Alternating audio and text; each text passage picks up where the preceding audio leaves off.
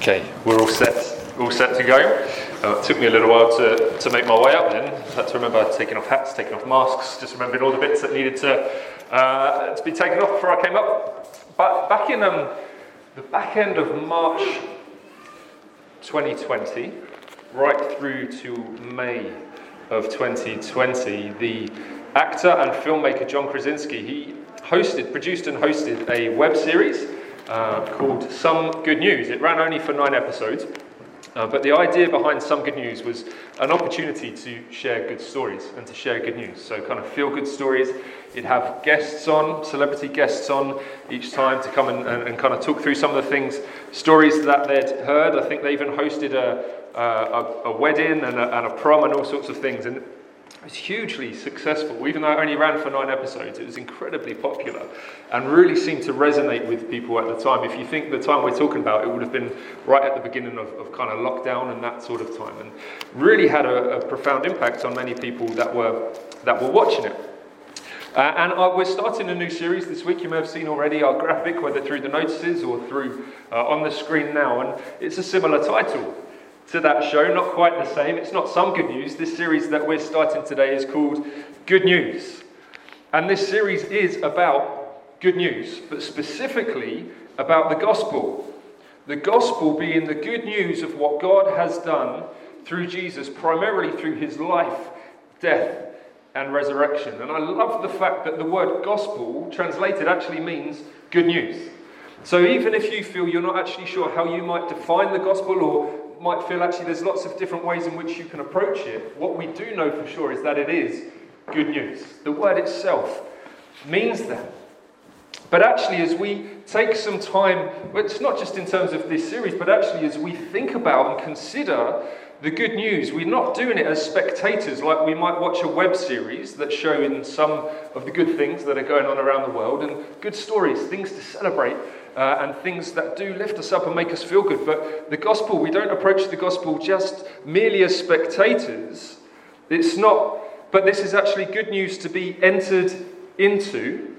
It is good news to be, to partake of, and also to live in light of. It is more than just making yourself feel better or having a moment where you can feel good. It's actually good news that we enter into and we live in the light of. And my plan for this morning just so you know where, where I'm planning to go, uh, maybe just to help me so I know where I'm planning to go, I'm going to share a little bit about what this series is about, kind of heart behind it, and what you might expect over the next few weeks. Then I want to share something really around the scope of the gospel, just to help bring a, a bit of alignment to us, just to, in a sense we can lay some foundations before we press into the series. And then we're going to explore some verses in the book of Jeremiah and then we're going to pray. That's where we're going to end, okay? So it might seem like that's quite a bit that we're doing, but I just wanted to lay it out so hopefully you can follow along with where I'm at.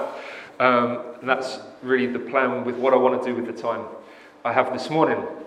Now, this series, uh, good news, this series has been based on and has really been shaped by a, a Bible study or a group study written by Tim Keller called Gospel in Life. And the heart behind that series really is to explore how the gospel is lived out in all of life. We've been thinking, I know we've mentioned, particularly towards the back end of last year, um, in, in some of the things that I've been sharing and in some of the, the preaching and teaching that I've been doing, we've been speaking about how our gospel theology, so what we understand and what we know of the gospel, shapes and informs gospel culture. So it doesn't just stay as information, actually, it, it should shape what our lives look like. How we relate to God, how we relate to others, how we relate to what He has created. And so, really, that is what this series is. And to be honest, actually, everything that we do is about the gospel. Everything that we do is because of the gospel, because of what Jesus has done for us. But we're going to spend these, it's eight weeks, just really specifically digging into how is the gospel lived out in all of life. And in week one, which is today, we're going to be thinking about your home now, so the world that is. And then we're going to end up in week eight thinking about the world that is to come. Okay, so we're going to go on a bit of a journey, if you like, from the world that is to the world that is to come. And in between, we're going to spend two weeks thinking about how the gospel changes your heart, Then a couple of weeks thinking about how the gospel changes your community. And then thirdly, we're going to spend a couple of weeks thinking about how, uh, how you live in the world. So, how the gospel affects how you live in the world. So, now that's probably quite a lot to, to take on, but just wanted to lay it out so you know roughly what we're going to be doing. We'll reinforce that as we go on, and we'll kind of let you know whereabouts in the series we are week by week. But that's what we're going to do. Thinking about this morning, the world that is, our home now, and then thinking about ultimately ending up in the world that is to come, where our home ultimately will be. But I'd like us, if you've got your Bibles with you, just turn to Ephesians chapter 1. It will come up on the screen in a minute. But I'm really, really excited about this series as I've spent time kind of preparing it and even preparing for this morning. Just feel very stirred, very excited about what God wants to do in us through His Holy Spirit. Uh, over these few weeks. But before we kind of jump into week one, thinking about the world that is, I mentioned just a moment ago, I want us actually just to think about what the gospel is, particularly in terms of its scope, just to help to bring some alignment Scripture does that for us, doesn't it?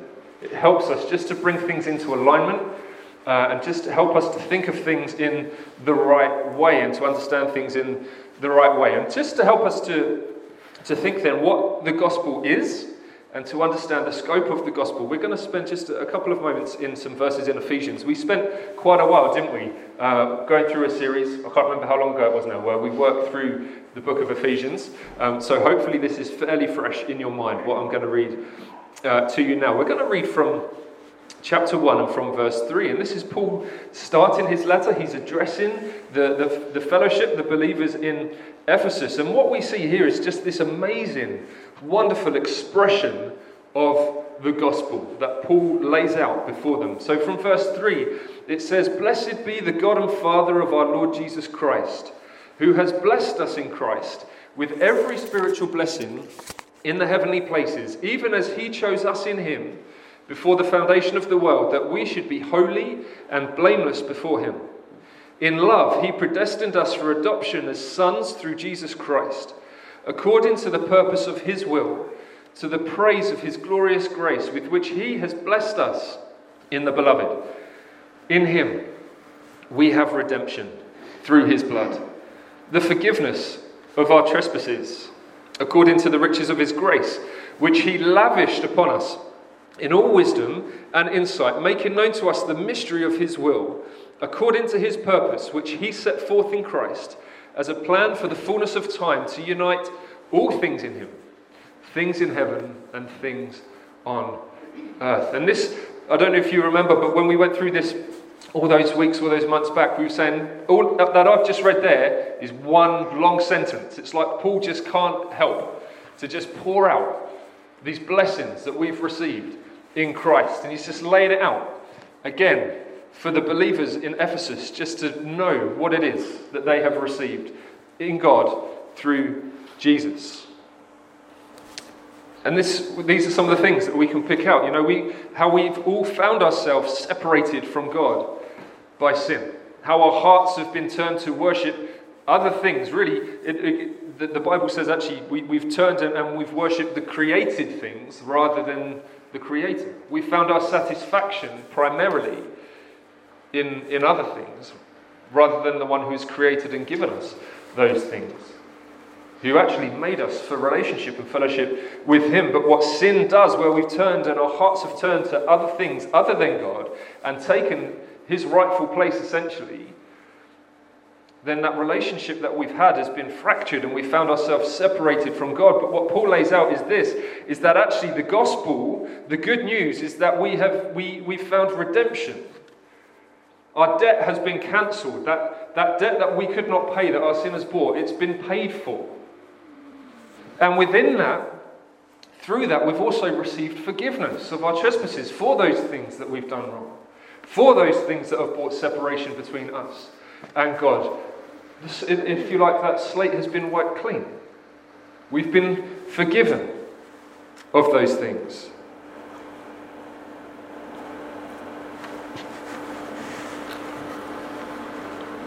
We're now blameless and holy. It's not just that we, have kind of at, at net neutral now ready to start again. Actually, the, the very righteousness of being Jesus has been given to us, our identity has changed. Just take a moment to think on that. It's not just that you're blameless, which is inc- just beyond what we ever could have hoped for in the first place, but we, we're also holy.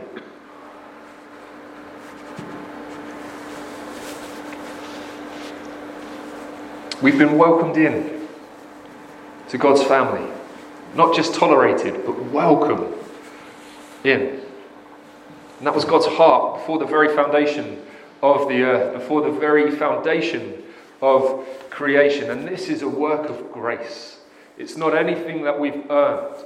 It's not anything that we've achieved for ourselves. Paul is very clear. He says, This is according to the riches of God's grace, which He has lavished upon us. Not in a little portion, not just barely enough to get us to get our foot in the door, but lavished upon us. Not just as a one time thing, but day after day, moment after moment, we are recipients of God's good gift to us.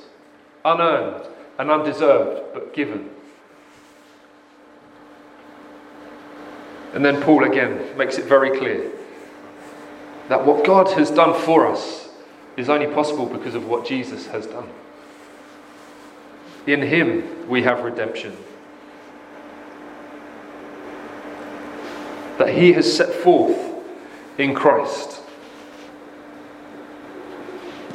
You see, the good news, the gospel, is what God has done in and through Jesus. Through His life, through His death, and through His resurrection. And when we think about the gospel, maybe this is where we stop and we think that is what the gospel is in its entirety.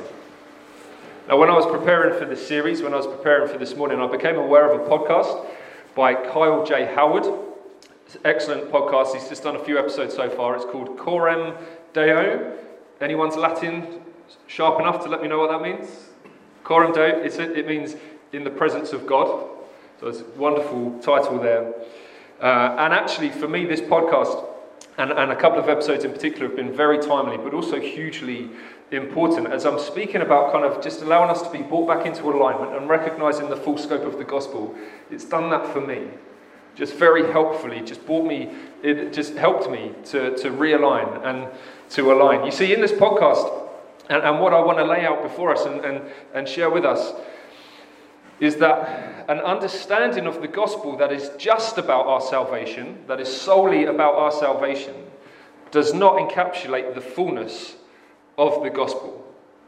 But that can be how the gospel is understood, particularly in the Western world, within Western cultures, where individualism really is the, is the, the overwhelming uh, thought, the overwhelming culture, this idea of the self and the, and, and the, the, the rights uh, uh, of the individual above all else. And this way of thinking is fairly prevalent in, in the Western culture. And we need to be aware of that because the gospel is bigger than that. I'm not saying our salvation is not important within the gospel, it absolutely is. But it's not the gospel in its entirety, in its fullness.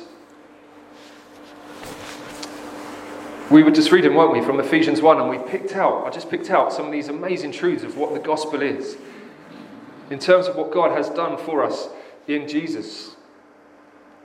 But one thing I hadn't mentioned then that we're going to go back to now, we see from, if I read again from verse 7, it says that in him we have redemption through his blood, the forgiveness of our trespasses according to the riches of his grace, which he lavished upon us in all wisdom and insight, making known to us the mystery of his will according to his purpose, which he set forth in Christ as a plan for the fullness of time to unite all things in him things in heaven and things on earth. You see, the scope of the gospel is much wider than what it means for us as individuals. It's much wider than what it means for us in terms of our individual salvation. The gospel, the good news, is about God through Christ uniting all things in him, whether on heaven, in heaven and on earth.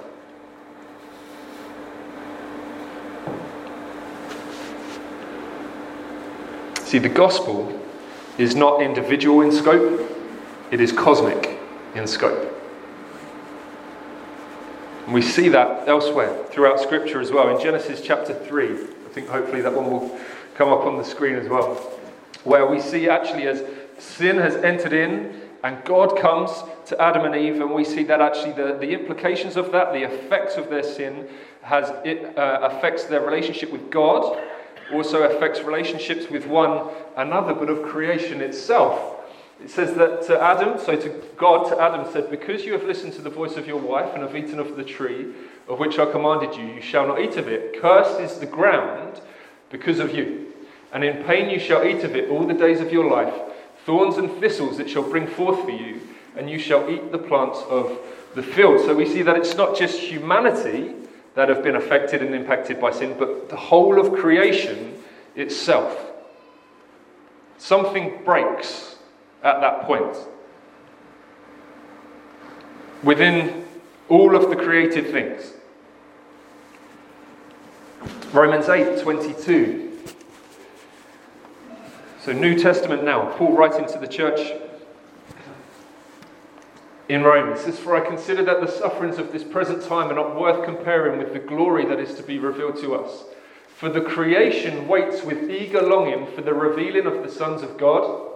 For the creation was subjected to futility, not willingly, but because of him who subjected it, and in hope that the creation itself will be set free from its bondage to decay and obtain the freedom of the glory of the children of God. Can you see what I'm talking about when I'm saying the scope of the gospel is much more than an individual salvation to be received? It is about the restoration and the redemption and the reunification of all things in Christ, in heaven and on earth. It is global, uh, not just global, that's too small. It is cosmic in scope. And in week eight, we're going to see that actually where we end up thinking about the world that is to come, we'll explore this a little more. And in terms of what we need, but it is not just something to be fulfilled in the future. The reality of this gospel being cosmic in scope, we need to li- it needs to be lived out and worked out in the here and now as well.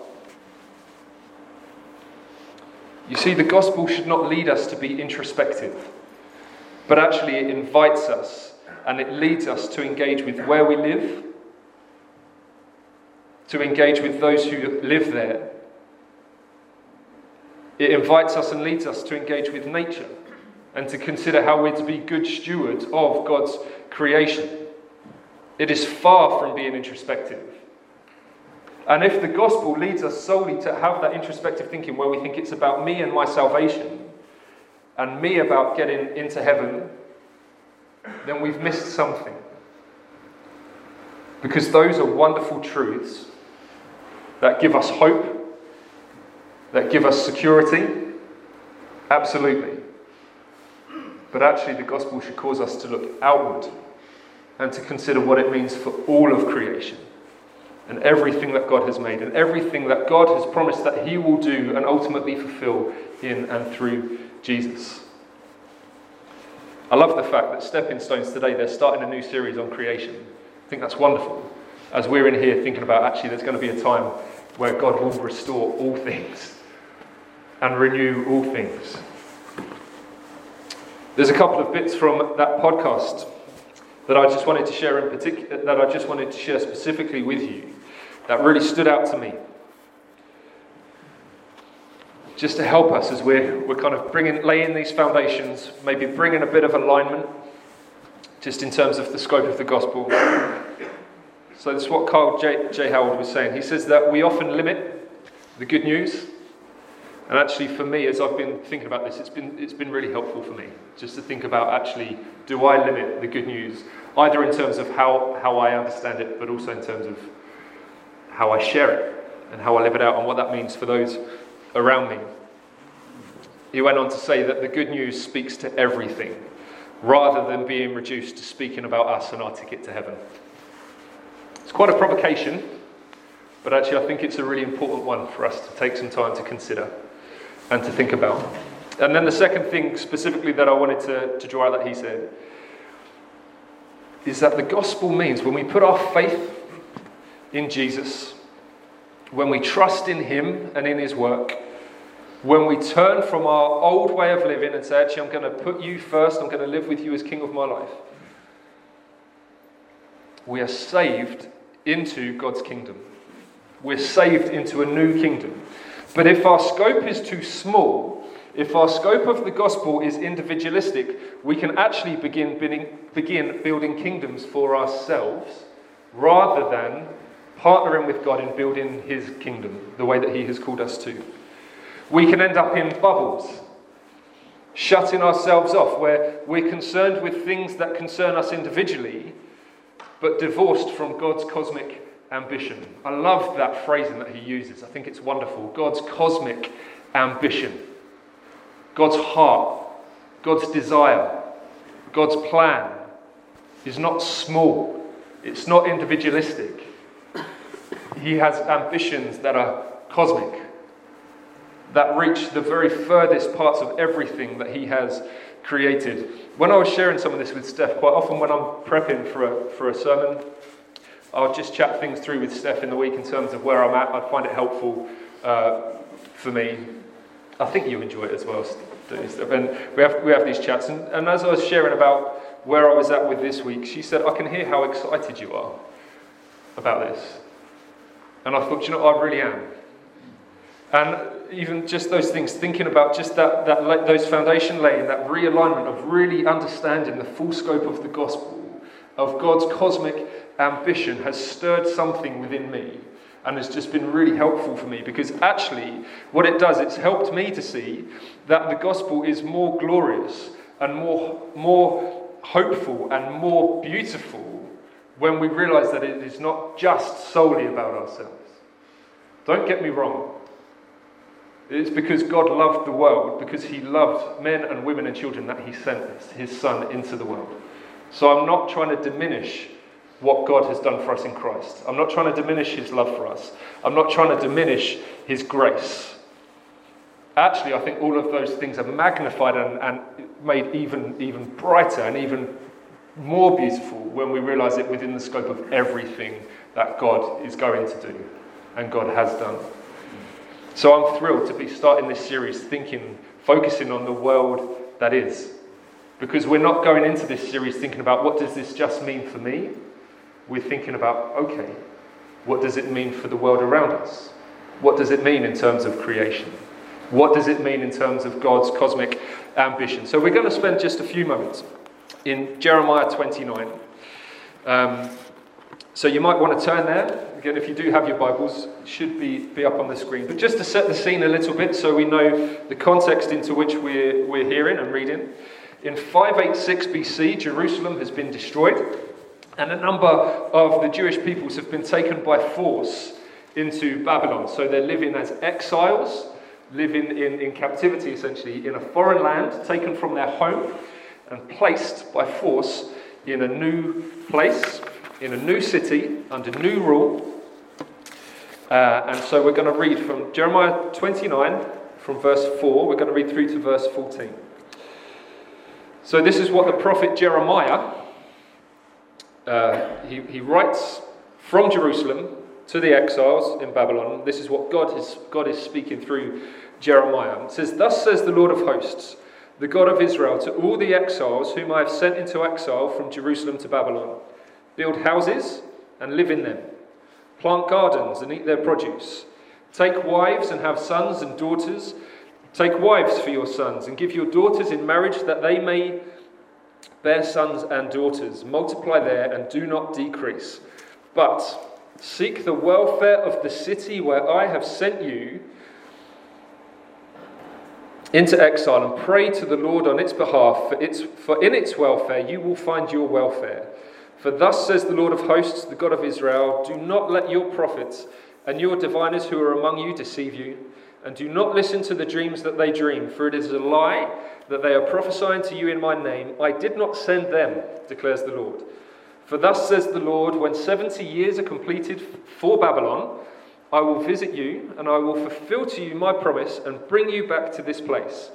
For I know the plans I have for you, declares the Lord plans for welfare and not for evil, to give you a future and a hope. Then you will call upon me and come and pray to me, and I will hear you. You will seek me and find me when you seek me with all your heart, I will be found by you, declares the Lord, and I will restore your fortunes and gather you from all the nations and all the places where I have driven you, declares the Lord, and I will bring you back to the place from which I sent you into exile. Okay, so we've got these exiles, God's people, forced to live within this foreign land, among foreign culture, with a different identity to their own. And at this time in which Jeremiah is writing to them, as he's sharing what God has given to him to share with them, the people, they're finding themselves having to work out their relationship with this new place. Different values, different culture, different gods. There's lots for them to navigate. Can you imagine what it must have been like for them, where everything that they would have known has now been taken from them? And actually, they're having to try and work out actually what's our relationship to be with this new place? How are we meant to engage with what's going on? How do we do that in a way that is glorifying to God and enables us actually to continue to have our identity as God's people? And so they're trying to, to, to really just work all this through. And for the Babylonians, having taken them, in, taken them into captivity, their thinking would have been they would have wanted to integrate them into their way of life. They would have wanted God's people to lay down everything that was true of their identity and to be assimilated. That's a good word, isn't it? To be assimilated into, from, sorry, taken out of their culture and their identity and assimilated into the Babylonian culture and identity. That's what they would have, would have been seeking. That's what they would have wanted by that. They would have wanted God's people to begin to resemble the place where they now found themselves. On the other hand, you'd have noted that Jeremiah is calling out false prophets. And there were false prophets such as Hananiah, you can read in the chapters, chapters before and, and after this one, who are calling themselves not to resemble the place where they find themselves, but actually are called to remove themselves, to settle on the edge, to stay separate from the city in which they find themselves. And as, as, they, as they, they're to be separated, and if they do that, then God will come and rescue them and bring them out. So, can you see on the one hand, we've got a group who are, are wanting them to uh, begin to resemble the place where they now find themselves. And then the false prophets are saying, actually, we want you to be separated and to stay distinct and separate and not to engage with the new place you find yourselves, but to keep yourselves completely separated from it.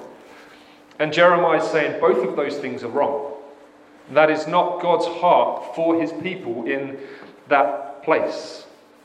They are not to resemble the place where they now live. But he calls out the false prophets to say they're actually not to remove themselves from the place where they now live.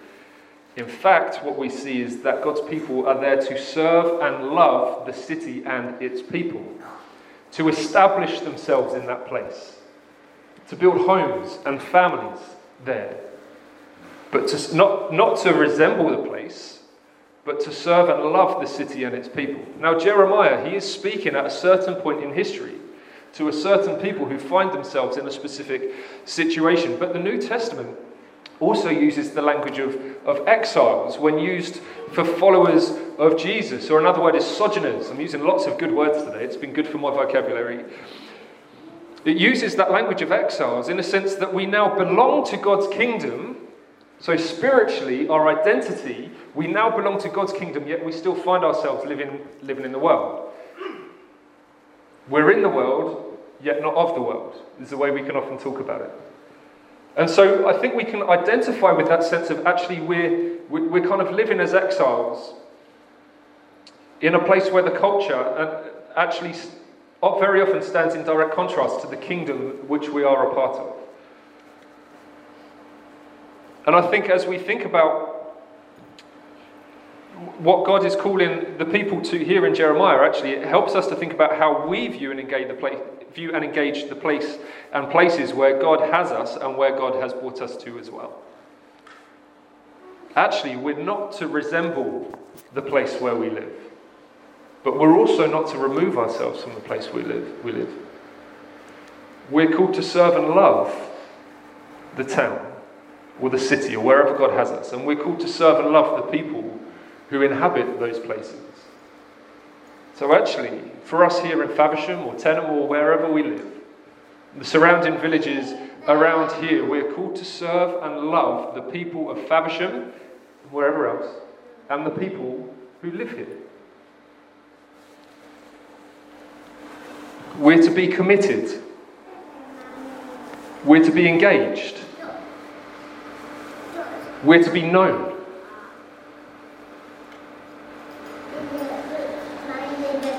And we're to seek the welfare of the place where, has, the, the place where God has us. We're to seek its prosperity. We're to seek its growth. We're to use all of the gifts that God has given to us and all of the growth that God brings about in our lives. And we're meant to use those things. It's good for us, but actually, we're meant to use those things for the good of others.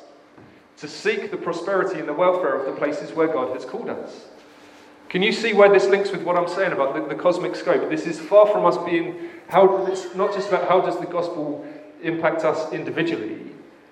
Actually, God has changed us and called us in order that the good news is worked out in a much broader scope and in the places where He has called us to. He says, Pray to the Lord on behalf of the place where God has you. Do you pray for the place where you live? Do you pray for its people? Do you pray for its peace and its prosperity and its welfare and for good to be done to the people who live here? Do you pray for the blessing of the place where God has called you to and where God has you in this moment? Because actually, as the places prosper, everyone prospers. So if, the, if Faversham is prospering, that's good. For, it's good for Faversham it's good for us too. Actually, there's this sense that God's blessing is to be extended wherever God's people are. That's been true from the very beginning, where God has called people to Himself. We're to mediate God's blessing wherever we go. And so God's people are always meant to do, uh, it's, it's meant to do good to the places where God's people find themselves. We often talk about a vision for our churches. What should our churches look like? What should our churches be like? But do we have a vision for what our neighbourhoods should look like? A, that's a question that came directly from, from this um, Gospel in Life series. And I wanted to share it with you because it's one that's really provoked me and got me thinking. Do we have a vision? Do you have a vision for what our neighbourhoods should look like? About what it would look like for the gospel to be impacting the places where we are. About what it would look like for our neighbourhoods to prosper. What does it look like when God's people live out God's call to live His way in the places where God has called them to? What would that look like in our neighbourhoods, in our towns, and in our villages? What would it look like in your road? What would it look like in your schools or in your workplaces? It's good to have a vision for our church. But do we have a vision for the places where God has called us to as well? Something to think about very much. What does it look like to seek the welfare of the city and its people? Here's a few ideas that Tim Keller shares. i am kind of just going to share these with you uh, again from, from the study. Just hopefully as some, some way of a, of a starting point if we're, if we're thinking, okay, what does this actually look like then, practically or in reality? Um, and I feel like this kind of would, will scratch the surface somewhat, but just as a starting point will be helpful for us to start to consider. And maybe then to start to kind of put a bit of flesh on the bones of these things. What does it look like to seek the welfare of Faversham, of Teynham, of the places where we are? It looks like serving and loving all those who need help. All those who need help and protection. Without discrimination. Without putting in certain criteria. Actually, to serve and love all those who need help and protection. To seek to serve rather than using others to meet our own needs. I think that's a really um, a really, really important distinction there. Seeking to serve rather than using others for our own needs. It also looks like bringing God's love, peace, and justice to bear on a, on a broken world. I'm more and more aware of God's heart for justice and how God's people are meant to be at the forefront of, of justice, standing against injustice in all of its forms. So we're to be, be those that bring God's love, peace, and justice to bear on a broken world. It means creating and cultivating culture to live out your faith in the places where God has you. And it means to hold out Christ as the ultimate satisfaction. Everyone is longing for something that will satisfy the deepest longings in, in, their, in their hearts, aren't they? It's true for all of us as well. But actually, just as we have found our ultimate satisfaction in Christ, to seek the welfare of, of our town to seek the welfare of our villages means to hold out Christ as the ultimate satisfaction because people will be looking for it somewhere. And we know where it's found. And we have not just an opportunity, we have a responsibility to hold it out, to show them actually Christ is the ultimate satisfaction. So, what's God's purpose in this? Why was this God's calling to the people who found themselves in exile? Why is this God's purpose for us? In verse 10 of Jeremiah 29, it actually says, When 70 years are completed for Babylon. I don't know if anyone noticed that. Actually, God's heart in having people in Babylon was for the good of Babylon.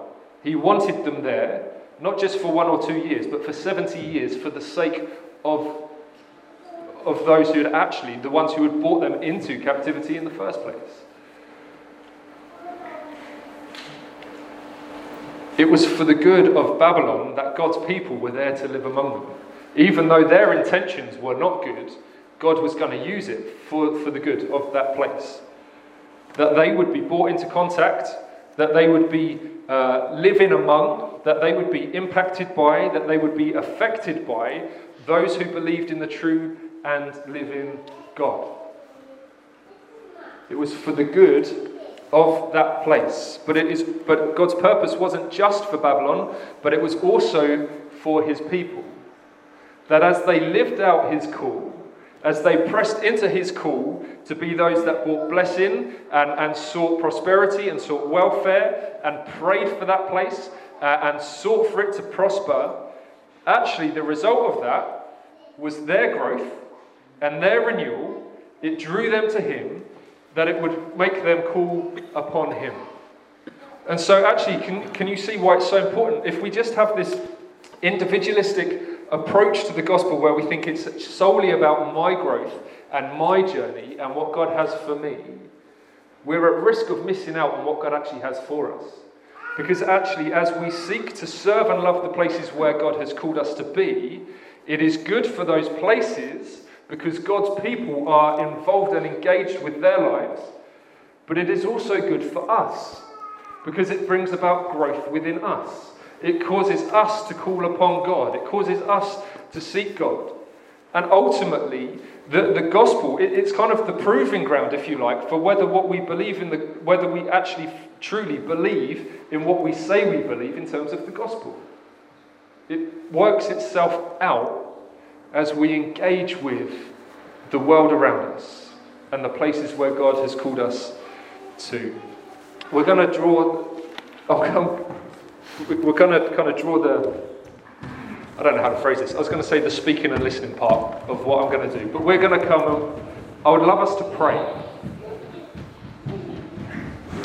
Because God calls his people to pray on behalf of the places where He has called us to be, to seek its welfare, to seek its prosperity in prayer. And we're going to come and do that. We're going to pray for the places where we live, we're going to pray for our neighborhoods. Part of that is going to look like thanksgiving, thanking God for our town, thanking God for our village, thanking God for the people who live there. Another part of it is praying that God will bless this place, that God will bless everyone who calls this place home, that God would bring prosperity and peace here. So I'm gonna I would love to invite you to pray with me